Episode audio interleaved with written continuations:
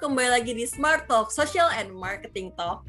Kali ini gue nggak lagi sendirian karena gue ditemenin sama salah satu temen gue, temen kantor gue yang udah lama berkecimpung di bidang digital. Basically seperjuangan gue nih anaknya gitu ya kita dari sama-sama cukup banget di dunia kerja sampai sekarang ya masih cukup-cukup aja sih tapi dia lebih keren karena dia sekarang adalah marketing manager di salah satu perusahaan startup yang kita bilang lah ya brand A gitu karena a little bit confidential tapi mendingan daripada lo dengerin gue mendingan kita langsung aja panggil orangnya so hi Alvin Halo, Sarah. Apa kabar? baik, baik. Apa kabar, Vin? Baik, baik juga. Lo boleh ceritain sedikit nggak kayak profil lo sama pendengar Smart Talk? Oh, langsung oh langsung ini nih perkenalan nih, nggak ada kayak tipifikasi dulu. Coba cipika gimana kayak ya gitu kayak basa-basi dulu lah gitu. Oh benar benar benar. Gimana ya, Vin ya? Gak lah, gak apa. Kita lanjut itu aja. Um, ya gitu lah. Gue udah nyemplung di dunia digital marketing atau ya marketing itu udah sekarang berarti tiga tahun, tiga tahun empat tahun lebih kali ya.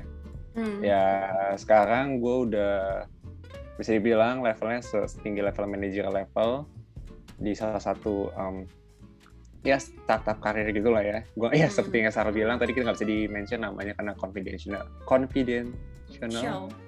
Eh, confidential yes. Nah, ya kayak gitu. Udah sih.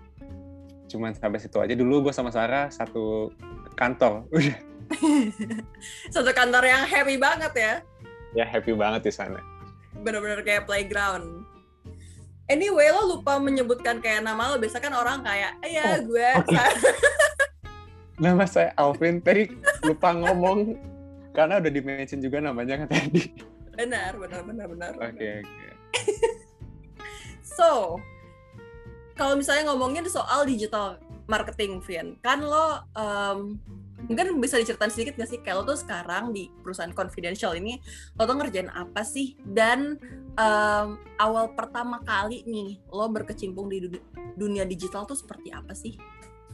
mungkin gue ngomong yang um, dunia digital dulu kali ya kayak pertama mm. kali itu berkecimpung gimana itu sebelumnya di kantor sebelumnya yang kita bisa ngomongin tapi nggak mm. usah di dimensi namanya deh depannya sih um, dulu tuh gue intern di sana sebagai digital marketing ya terus gue diangkat dari intern ke um, full time ya terus mm. di full time kayaknya di sana selama dua tahun. Nah di sana tuh bukan digital marketing tapi to be specific megangnya sih email marketing sama waduh agak lupa apa satu lagi pokoknya lebih fokus ke email marketing.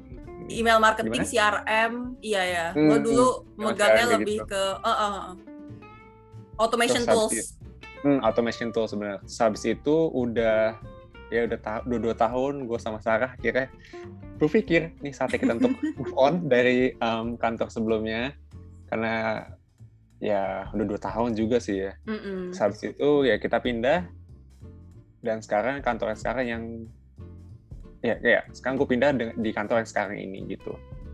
Terus mm. udah sih cuman ya daily bukan daily task ya ya scope yang gue kerjain sekarang tuh ya 50% gue megang kayak sosial media mostly sosial media dan 50% lagi kayak partnership event jadi gue ngurus-ngurusin event-event gitu seperti itu aja sih sebenarnya sekarang sih Hmm. Terus dari yang dua scope itu antara social media sama partnership yang mana sih yang lo lebih suka? Jujur pertama kali kan gue itu um, di diterimanya di kantor yang baru ini kan sebagai social media manager kan yang ngurusin social medianya lah. Um, ya gue dulu walaupun dulu jujur aja ya kan gue ini lebih ke digital marketing yang ngurusinnya ads dulu. Gue lebih lebih tertarik ke sana. Terus tiba-tiba gue pindah ke sosial media yang sebenarnya konten, ngurusin engagement. Gue juga belajar belajar baru lah ngeraba-raba.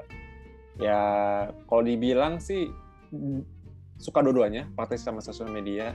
Karena dua-duanya belajar banget sih ya. Karena kan bukan ekspertis gue sama sekali.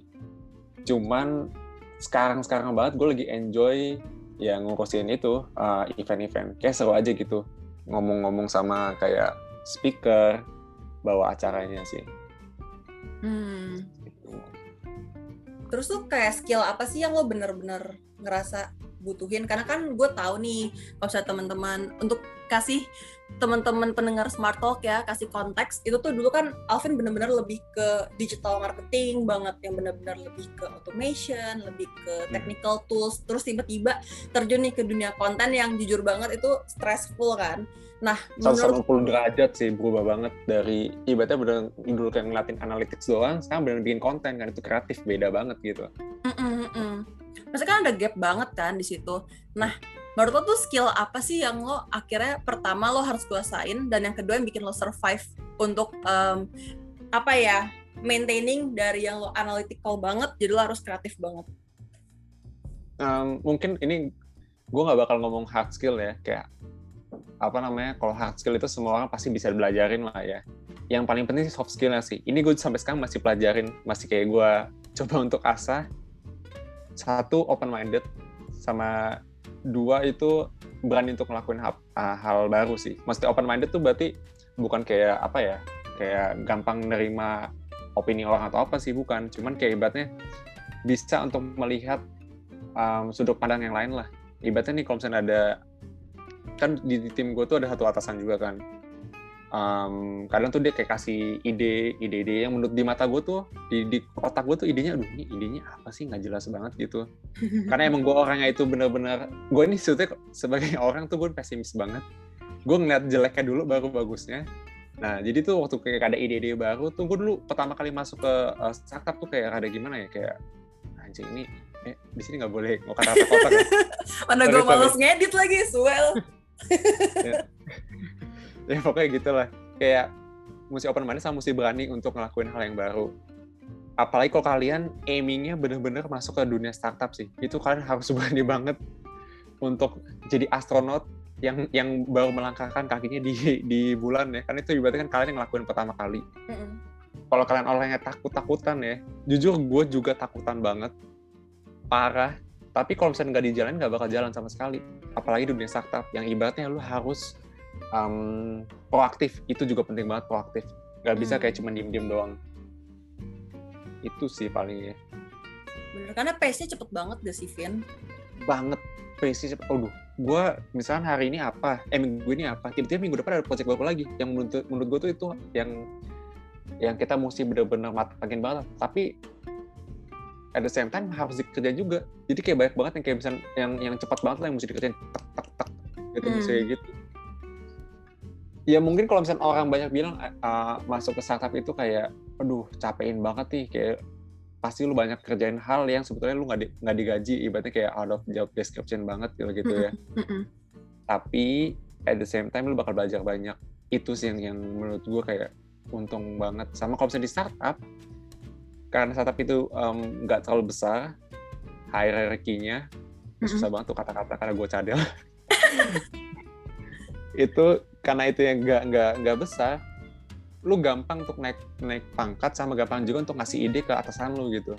Mm-hmm. bener. Bukannya bukannya kayak buat pansos ya bukan. Cuman kalau misalnya kayak gitu karir kalian lebih bakal lebih cepet lah. Cuman ya kayak gitu kadang tuh kayak capek lah kadang suka lembur kadang suka kayak out of kayak out of nowhere tiba-tiba ada, ada kerjaan numpuk gitu out of scope banget sih kadang-kadang juga.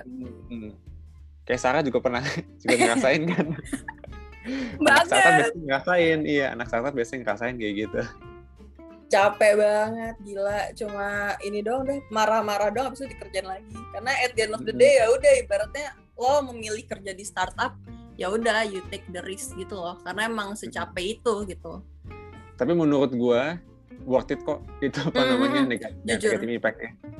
Kayak walaupun lo agak stress out gue sampai panikan gitu kan. Kayak aduh ini ada gini ada gitu dulu kan juga pertama kali gue um, masuk ke startup yang ini yang gue lagi kerja sekarang.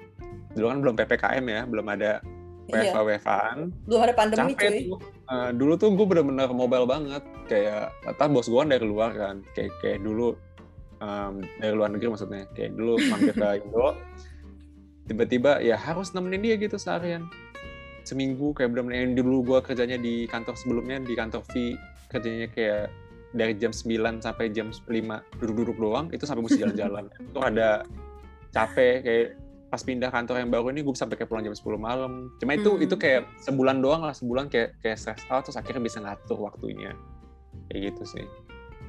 Tapi yang paling gue penasaran ya dan mungkin kalau teman-teman kantor V kita nih penasaran sebenarnya kalau ada yang dengerin kayak Alvin itu adalah orang yang introvert parah cuy kayak lo tuh introvert banget dan kayak it's really hard for you untuk kayak misalnya yaudah ibaratnya get along untuk yang kayak secara cepet hmm. gitu kan but in your current company lo bener-bener kayak yang gue tau kan lo yang kayak harus yang kayak tadi lo mention misalnya lo harus nemenin bos lo harus meeting sama berbagai ya misalnya vendor atau misalnya partner uh, yang buat partnership gitu. Terus lo misalnya even do public speaking juga. Maksudnya gimana sih lo nge-overcome yang tadi lo tuh kayak you're in your shell gitu. Terus tiba-tiba kayak oke okay, lo di dituntut buat bisa ngobrol sama banyak orang uh, socialize kayak gitu-gitu. Lo gimana sih? Pertamanya tuh waduh jujur aja struggling banget pertama gila. Gue gue bukan cuma introvert dong loh gue introvert plus antisosial. Iya. Beda lah kalau introvert orang masih bisa kayak ah oh, bisa nggak nge-carry conversation dulu nggak gue udah introvert gue antisosial gue malas banget ngomong sama orang. Um, cuman karena kantor sekarang kayak gini udah mau nggak mau harus berubah.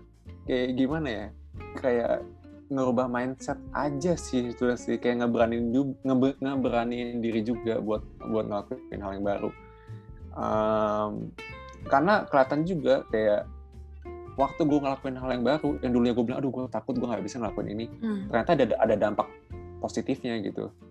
Gue kayak um, misalkan nih gue ngelakuin public speaking. Walaupun public speaking gue nggak baik cuman waktu gue jadi kayak um, ketemu ketemu klien gue lebih pede dikit gitu.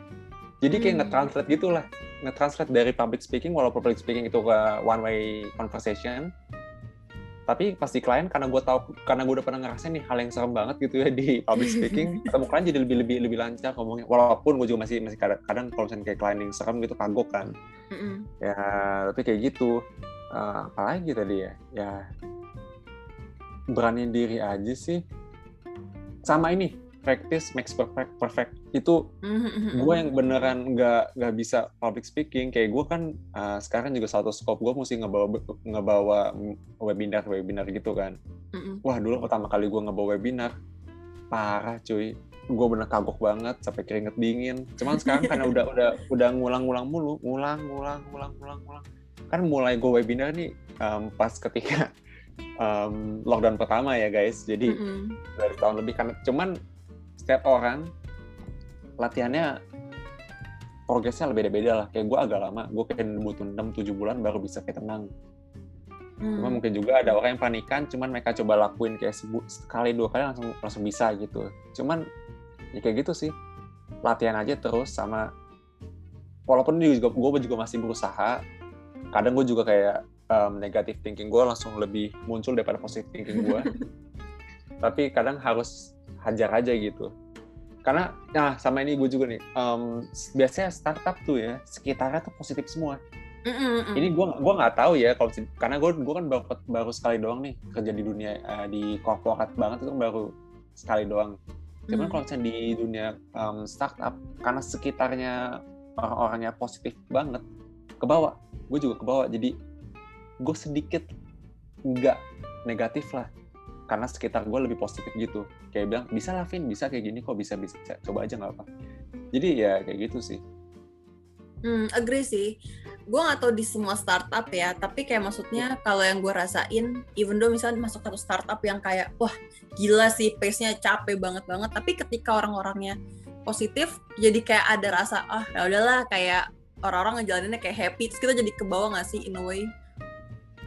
Bener-bener in terms positif itu juga positifnya bukan positif kayak mereka kayak um, nggak semangatin juga ya bukan. Maksudnya itu mereka juga setiap ada project mereka selalu mikir oh ini pasti bisa kita bisa kok. mm -mm, yang sebenarnya kalau gue tuh dulu nggak gue dulu kayak eh, ini bisa nggak ya? Kayak nggak bisa deh. Gak bisa.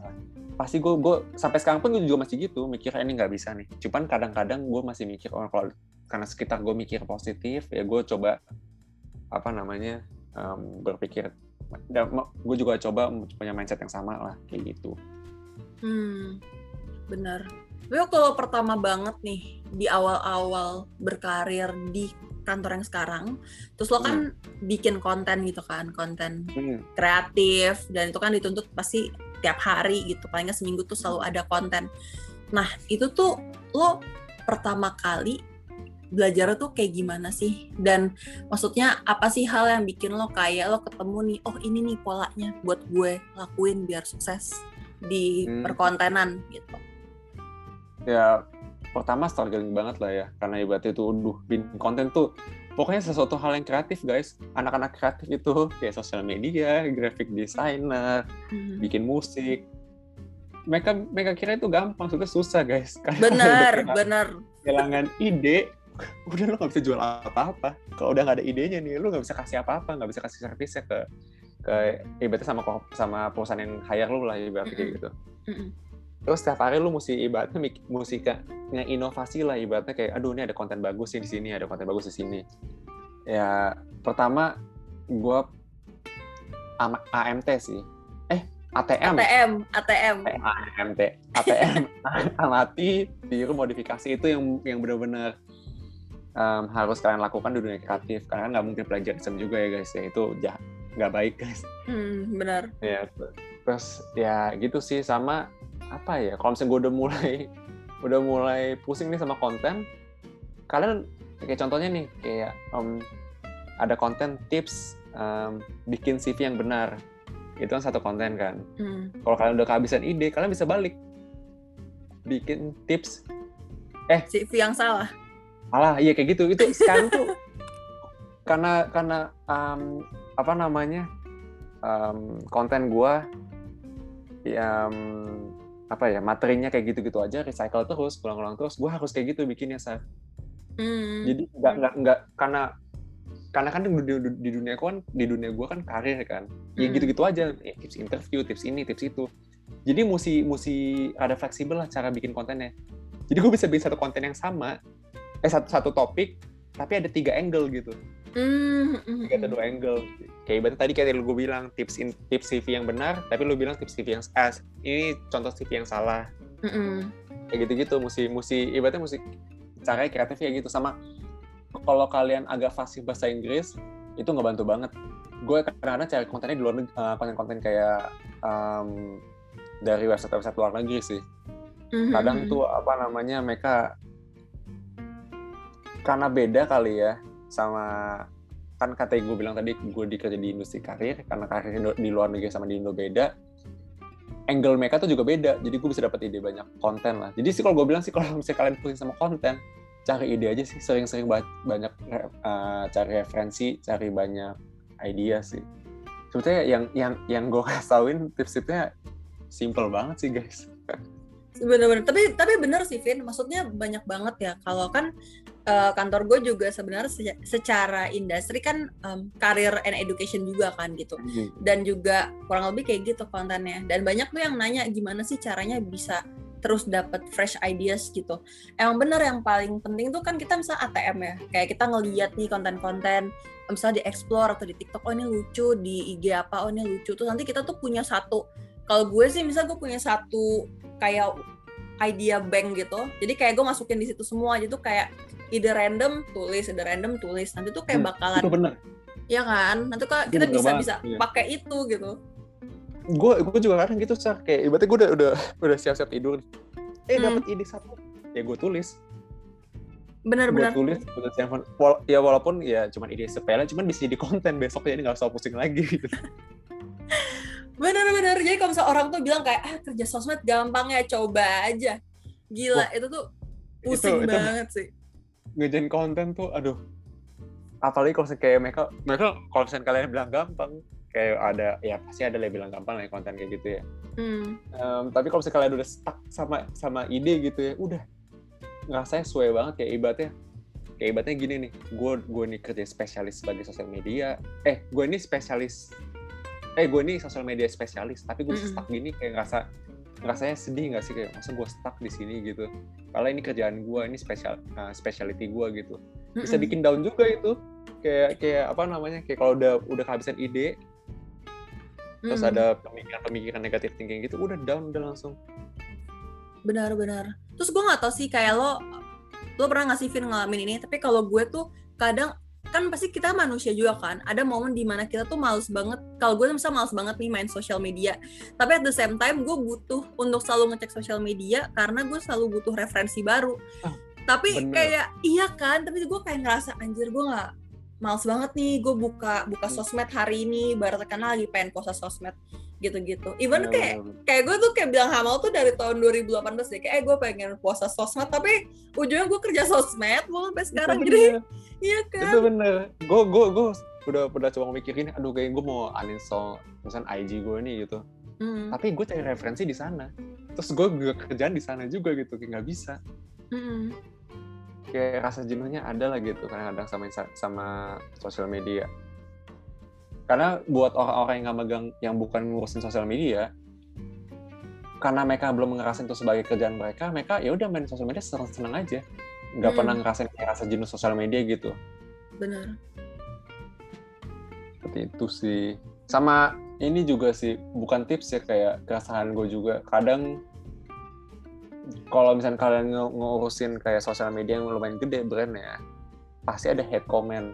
Dan itu Ah. pun kadang pun itu juga nyakitin hati banget kayak even gue ngurusin yang kantor sekarang ada beberapa hate comment gitu kan Mm-mm. ya, kayak gue kayak kesel sendiri gitu kadang tuh eh, gimana ya kontennya udah benar Mm-mm. tapi mereka cara cara mereka nge-perceive-nya salah gitu Mm-mm. mereka kayak defensif jadi langsung langsung wah nih, ini nggak bener nih kontennya nih gini gini gini gini cuman gue juga pernah bikin salah satu sih kayak ini menurut gue eh, gue cerita sedikit ya guys. Ini salahnya Hmm. agak lucu sih. Gue bikin konten tentang NPWP Mm-mm. tentang gitulah begitu gitulah ya. Gue ngikutin nih peraturannya. Eh pokoknya pokoknya bukan NPWP pokoknya peraturan peraturan pemerintah tentang ya pekerjaan gitulah ya. Mm-mm. gue ngikutin nih eh, sesuai peraturannya di website pemerintah. Ada gue upload dong. Sepeda terus komen-komen pada bilang salah min salah min salah min salah min ternyata oh ternyata belum Ternyata. diupdate yang di websitenya. Di terus gue salah di sana. Aduh gue langsung astaga. Gue kan cari aman ya gue cari referensi yang bener official em, official websitenya. Tata Hmm. belum diupdate di websitenya. Ya website pemerintah lo percaya. Ya gitulah Update kekerasan begitulah ya jadi kayak gitulah. Iya sih bener sih. Ketika misalkan kayak hampir mirip sih kayak gue kalau kan kita lagi sama-sama megang brand yang misalnya lumayan gede lah gitu di sosial media. Hmm. dan ada aja emang kadang-kadang tuh kayak gue tuh kadang pasti nggak mungkin luput dari typo kan gitu.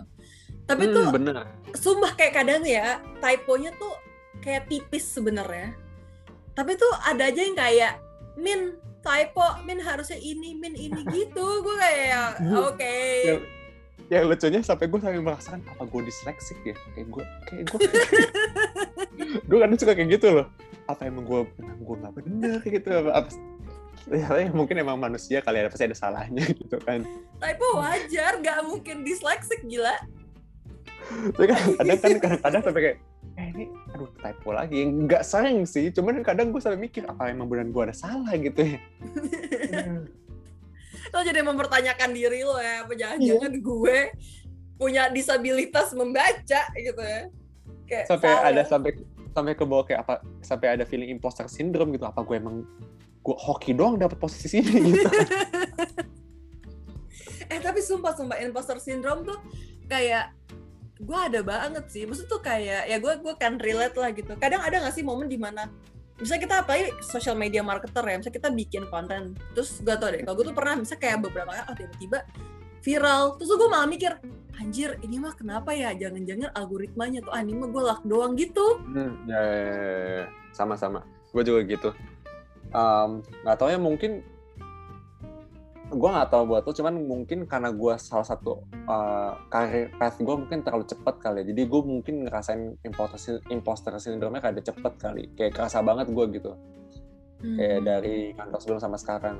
Jadi gue sih sampai sekarang ah, masih rada struggling sama imposter syndrome sih. Kayak gue masih ini am I kayak good enough to be here? gitu kadang sih. Cuman Hmm. ya tetap harus dijalanin sih karena kan orang butuh makan ya. Butuh nasi Iya. besok ya betul. Sama lo butuh kartu Pokemon ya kan? Kartu Pokemon nih. Aduh udah ada skip skip skip skip ya. Uh, another topic.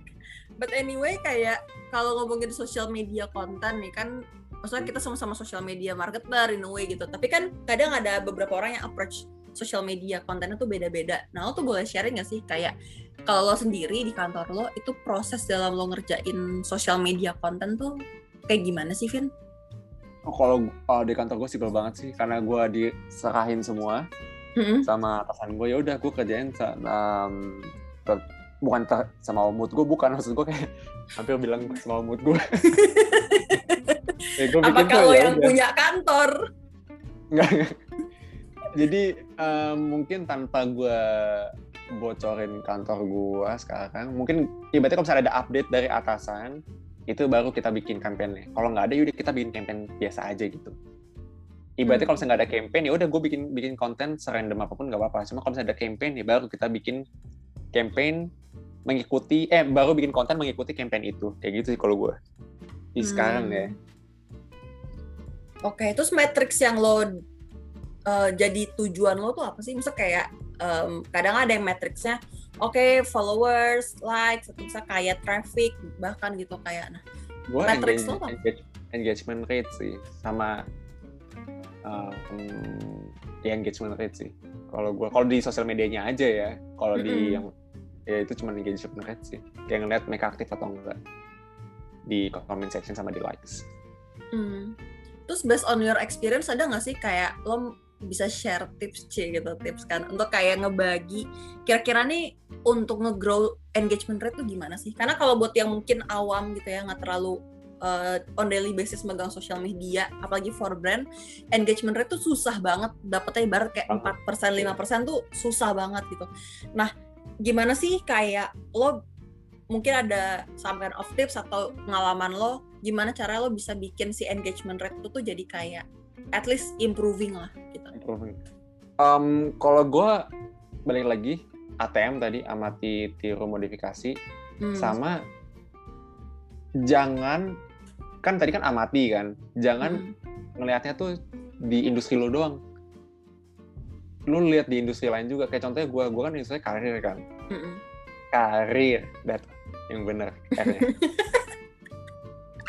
kayak gitu gue juga kayak kadang-kadang ngelihat referensi itu ke um, apa ya um, kayak self help di Instagram um, kreator gitu kayak beratnya mereka tuh ngebahasnya ngebahasnya kayak tentang kayak imposter syndrome, anxiety gitu-gitu. Hmm. Walaupun nggak nyambung sama karir gue, cuman orang bisa ngerelate tuh. Terus gue ngeliat tuh mereka cara cara cara apa namanya? Mereka cara buat bikin followers mereka ngekomen, ada engagement tuh kayak gimana gitu. Mm-mm. Karena kan, nah dengan cara gue ngeliat mereka, terus gue dapet konklusi, oh bikin kontennya mau yang lebih relatable, yang ibaratnya tuh ada open-ended question. Mm-mm jadi tuh ibaratnya lu ibaratnya setelah lu bikin konten gimana menurut kalian coba komen di bawah yang walaupun kayak gitu ibaratnya apa namanya nggak trif eh menurut uh, walaupun kayak gitu trivial banget cuman itu kadang-kadang suka ada orang yang yang ngebales gitu. Kalau kalau eh, kalau kalian cari kayak apa namanya naikin engagement rate naikin like sama naikin komen ya itu kan engagement kan dari like sama dari komen kan. Mm-hmm. kayak gitu sih. Benar benar benar. Dan sebenarnya konten-konten yang self uh, yang lebih kayak self development gitu-gitu tuh juga banyak save nggak sih Vin? Biasanya orang-orang banyak mm. save gitu kan. Mm, jadi karena gue ngikutin mereka gue jadi agak-agak agak ngubah gitu konten gue dulu bener-bener kayak konten gue kayak kalau A A kalau ini enggak gue kayak kenapa sih ini kalau misalnya kenapa sih nggak diterima kerja itu baik? Ibaratnya kayak gitu kan. Hmm. orang juga langsung tarik nih maksudnya apa terus gue jelasin pelan-pelan. Terus di takhir-takhir gue bilang oh menurut kalian gimana nih? Kayak gitulah. Pokoknya kalau gue bilang jangan ya apa namanya ngelihat kompetitor di industri industri lu tapi tetap juga ngeliat yang lain gitu. Benar. Jangan jangan stuck di satu apa namanya satu wilayah lah. Hmm. Emang harus selalu ngeliat sih. Even tuh nggak cuma hmm. kompetitor kadang kan orang-orang kayak oke okay, kita cek kompetitor kita A B C gitu. Maybe hmm. dulu kalau kita di kantor lama dulu mungkin kita kayak gitu ya di awal-awal di our early stage of career. Tapi kalau sekarang tuh gue gak tahu kalau tapi kalau gue tuh sekarang lebih kayak ngeliatnya juga comparables. Misalnya kantor gue karir industri gitu eh education industry tapi Hmm. gue nggak cuma ngeliat kayak edutech yang ada di sekitar tapi misal kayak kantor yang financial financial tapi emang bagus kontennya gue bisa cek misalnya ada kantor yang uh, dia perusahaannya tuh lebih kayak ke maybe uh, apa namanya ya financial atau misalnya kayak yang lain-lain gitu industri lain Mhm. tapi relatable relatable Itu. untuk secara, secara konsepnya kita bisa ambil jadi nggak cuma kayak fokusnya Iya. kayak oh ngalahin kompetitor gitu tapi kayak lebih Hmm. gimana caranya kita dapat si konsep uh, sosial media yang lagi dipakai orang siapa pun itu tapi kita bisa ATM-nya nggak sih Hmm, bener. Sama kita juga mesti mikirin apa yang kita kasih kontennya ke followers kita. Value-nya apa? Kalau nggak ada value Mm-mm. cuman ngomong kosong ya orang juga cuman eh, ya udah like lewat like lewat gitu doang sih. Benar-benar nggak engage juga sih kan Hmm, nggak engage ya. benar-benar Apalagi itu sih kalau gue. hmm. Bener-bener gue bener-bener menggunakan ATM banget sih kalau gue sih.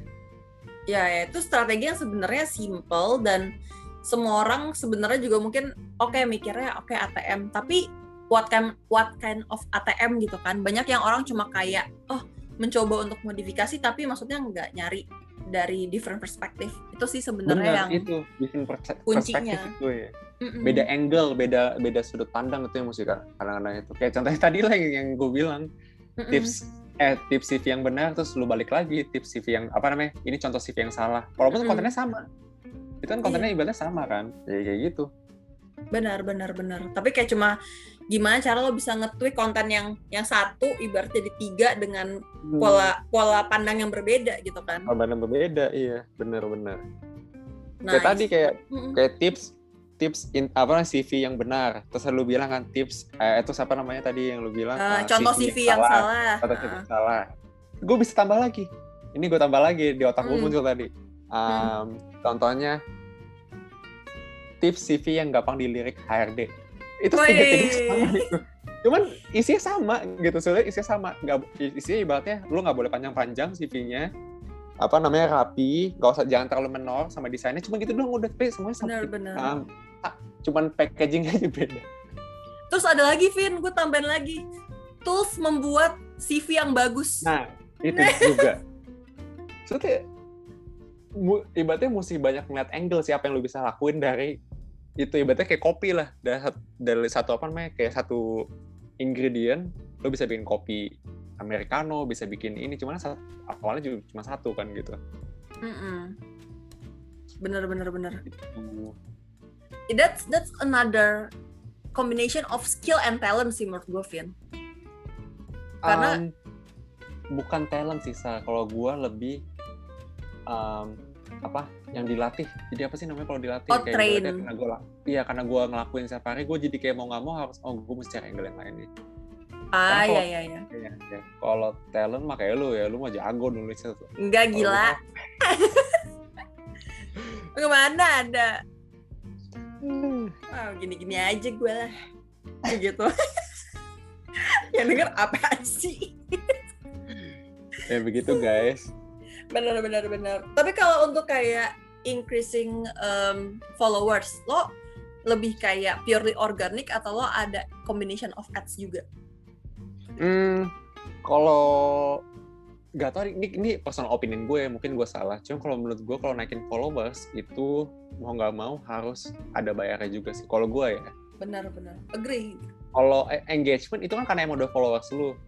Berarti yang lo Mm. bisa lu yang bisa lu tweak itu berarti yang lo bisa modifikasi adalah konten lu apa yang lu berikan.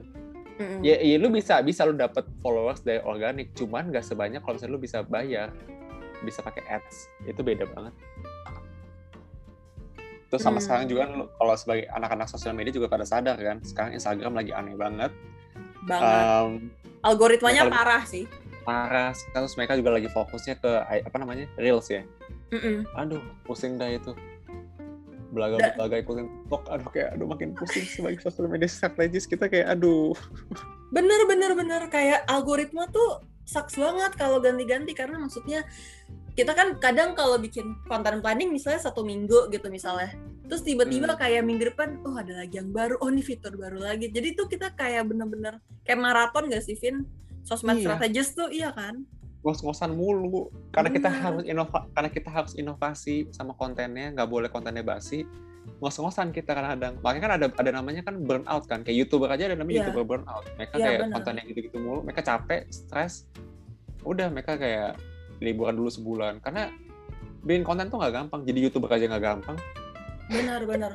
Eh ya sumpah sumpah. Even even kayak maksudnya gue aja kan kayak Alvin tau kan gue kan kayak punya eh, inilah kayak mini account kayak review-review makanan itu tuh Hmm. apa yang ada di apa yang ada di feed Instagram itu prosesnya tuh nggak mudah gitu. Even kayak kemarin tuh Iya. salah satu teman kantor gue, Vin, dia bilang kayak, eh ini gue di di endorse makanan, pengen coba gimana sih cara cara ini terus gue kasih tau kan tipsnya yang gue bisa lakukan gini gini gini terus abis itu gue tanya gimana bisa nggak terus dia bilang kayak sumpah kayak ternyata capek banget bikin satu konten ini. Kayak nasi dari panas terus sampai melempem.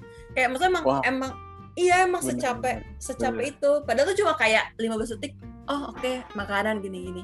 Lo kayak tau gak sih kalau misalnya mungkin teman-teman pendengar smart talk mungkin kayak sering liat reels tapi mungkin nggak ngeh kali ya. Kadang kan ada yang kalau tahu Vin konten-konten yang lagu terus dia kayak tiba-tiba kibas jubah terus kayak bajunya ganti itu kan bisa kayak Hmm. berjam-jam nggak nggak cuma 15 iya detik itu nah, iya sebenarnya kayak basically iya basically itu kayak gambaran kerjaan sosial media strategis gitu. Kayak kita ibaratnya apa yang kelihatan di di feed eh, sosial media yang kita tampilin gitu di brand kita itu prosesnya kayak ya nggak se segampang itu gitu. Nggak segampang itu ya ya ya pokoknya dunia kreatif ada susah lah karena kadang-kadang karena dunia kreatif juga yang yang bikin susah walaupun konten walaupun sosial media lebih ada agak lebih gampang karena kan kita bisa dicek di engagement followers gitu gitu kan cuma di, di dunia di dunia um, kreatif tuh karena susahnya gitu. Kadang kan karena seni kan karena subjektif kan. Karena kalau misalnya gambar grafik di, sebagai graphic designer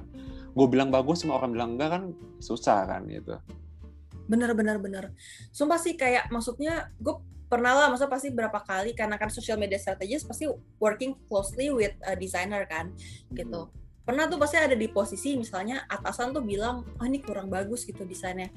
Terus Iya. nyampein ke desainer desainer merasa kayak apalagi kalau yang defensif ya kayak hah ibaratnya kayak gimana jeleknya? Kayak gue bikin gini-gini. Itu akhirnya nyampein ke atasan enggak maunya tuh gini-gini gini jadi tuh kayak anjir. Itu juga salah satu stres momen sosmed strategis sih kayak ah Iya. gimana kayak lo punya brief lo kasih ke desainer desainer lo bikin yang misalnya nggak oke gitu and then kayak atasan lo nggak suka tapi how how you communicate gitu kan jadi kayak Iya. pingpong kan itu juga gila dan sedihnya bukan sedih sih kadang tuh yang gue perhatiin teman-teman pekerja kreatif gitu susahnya adalah mereka tuh susah punya matrix ya nggak sih kayak kuanti itu ya tadi gue bilang kuantitatif matrix bener Hmm. bener cara cara nge- ngeset targetnya tuh gimana sebagai kan nggak mungkin mereka eh, ngeset targetnya yaudah lu seminggu bikin lima desain. Ya ya maksudnya walaupun walaupun lu coba bikin seminggu satu cuman bagus banget kan nggak dihitung juga. Ya, lu cuma bagusnya karena lu bikin lima desain kan.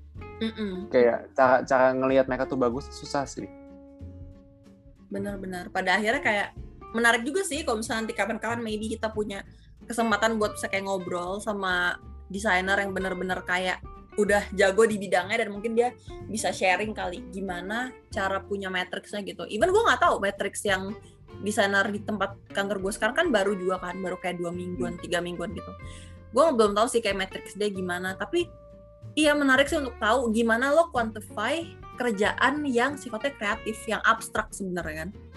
iya kita agak-agak off tangent banget ya dari sosial media sampai keresahan kita sampai keresahan anak sosial anak konten Contohnya kayak pertamanya mau so, eh, iya tips eh, strategi terus ujungnya kayak misuh-misuh gitu. Cuman kan tadi udah kasih tipsnya kan. Lu Benar, Mesti approach, mesti approach in different angle.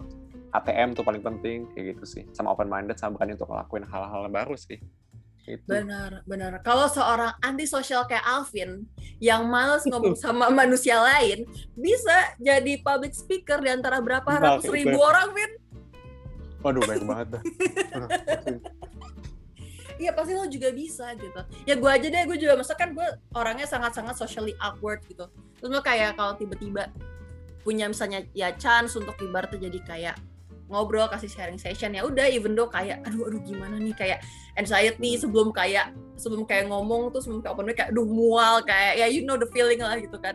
Tapi kayak maksudnya abis itu ya udah gitu. At the end of the day bener kayak kata Alvin ya. Ya udah jalanin aja ibaratnya kayak kayak lo keep training gitu kayak latihan terus dan eventually lo akhirnya lebih apa ya mungkin kayak lebih ke kita tuh udah di posisi kayak ya udahlah nggak sih Vin? Kayak hmm. jadi nggak se-worry awal-awal gitu hmm. tetap harus kayak um, punya pikiran lo ini PIC-nya, lo person in charge, tapi jangan sampai ke bawah sampai ke jangan sampai ke bawah sampai jangan sampai ke bawah ke personal life lo. Itu mm -hmm. sih kadang-kadang juga. Karena kalau lo terlalu stres malah bawa ke personal life. Benar benar benar. Benar sih. Kayak sosial media tuh gimana ya? Ini emang sedikit out of context cuma emang it's a hard uh, job gitu. It's not an easy job, mm -hmm. tapi kadang susahnya meng burn out itu kadang sampai ke in real life kadang karena kita burn out kan sebagai manusia ya udah capek capek gitu kan jadi nggak bisa hmm. kayak oh ini gue capek di saat kerja gue capek di saat jadi kita gitu yang di luar kerja. sama ini juga teman-teman kalau banyak juga yang kurang tahu nih kayak oke okay lah lu megang sosial media cuman personality lu sama personality brand itu beda loh. Benar, benar. Benar. lu, lu kayak bikin konten juga walaupun di, di otak lu, oh ini konten gue nih, cuman nggak nyambung sama uh, personality brandnya, udah mesti mesti ulang lagi gitu kan jadi ya banyak. Ini malah jadi podcast uh, bukan tips saya podcast um, curhat-curhatan. Eh, kayak ya daily life Sarah dan Alvin venting aja soal kerjaan iya, dari dulu. Benar-benar ya anda ingin mendengarkan Sarah dan Alvin venting seperti inilah on our daily basis. Oke okay, di podcast ini tadi 80 80 persen um, venting, 20 persen tadi ada tips-tips yang lumayan yeah. kalian bisa terapkan lah ya. Tipsnya juga kayak ibarat kayak ayo mari kita tambahkan tips biar ada bobotnya sedikit gitu ya. Anjir. Tapi ya sih kayak ya kayak gitulah ibaratnya. Bener kalau orang kan ngerasa oke okay, sosial media nih kayak gue sosial media brand gitu. Jadi kadang ada yang orangnya ya udah nge-tweet eh nge-tweet ngepost kayak yang antara buat diri dia sendiri gitu kan. Padahal sebenarnya hmm. kayak lo gimana caranya bikin si brand ini jadi manusia? Cuma mediumnya itu. dari diri lo gitu kan. Humanize humanize the brand lah ibaratnya juga beda juga benar benar creating human to human relation sih gue selalu bilang gitu kalau social media tuh. Hmm. benar-benar wah menarik Fir menarik. Mungkin kalau yang apa podcast malam ini ada faedahnya lah mas ya gue harap ya ibarat kayak membuka perspektif cik gitu gaya banget so pretensius banget pasti membuka perspektif sih. Ini pasti pada bilang, oh ini orang-orang profesional dongo-dongo juga gitu. kayak oh ternyata mereka kayak nggak jelas juga ya gitu. Ya, ibaratnya mereka level udah tinggi cuma tetap dongo gitu. Ya. kayak hmm ternyata nggak sekeren uh, title-nya ya oke deh gitu. Iya makanya. membuka perspektif itu gitu Bagus dong, ibaratnya kan namanya supaya orang sadar semua itu juga manusia, Bo. Mau lu CEO pasti ada salahnya juga. Bener, bener, bener. Walaupun lo CEO, walaupun lo kayak country head misalnya. Country head pasti ada salahnya. By the way, mau nanya nih ya. Um, buat podcast-podcast sebelumnya bermanfaat gak ya? Apa coba di podcast ini doang nih, episode ini doang nih yang, yang ada. Hari ini kan khusus, Win. Hari ini uh, episode-nya namanya Dumb Talk. Oh, oke. Okay. Yeah. Dumb Talk, oke, okay, bagus. I approve. Makanya jadi uh, thank you banget udah ngobrol di Dumb Talk episode 1 bersama gue. Thank you so much Alvin uh, untuk sharing-sharing soal social media. I hope teman-teman yang dengerin sampai di titik ini semoga nggak langsung live karena kayak nggak jelas gitu kan. Tapi kayak kalau masih dengerin sampai di titik ini thank you banget uh, udah dengerin. Semoga at least memberikan sedikit banyaknya sedikit juga nggak deh manfaat buat lo. Dan sampai ketemu lagi di Smart Lock edisi berikutnya. Thank you Alvin. Thank you. Bye bye semua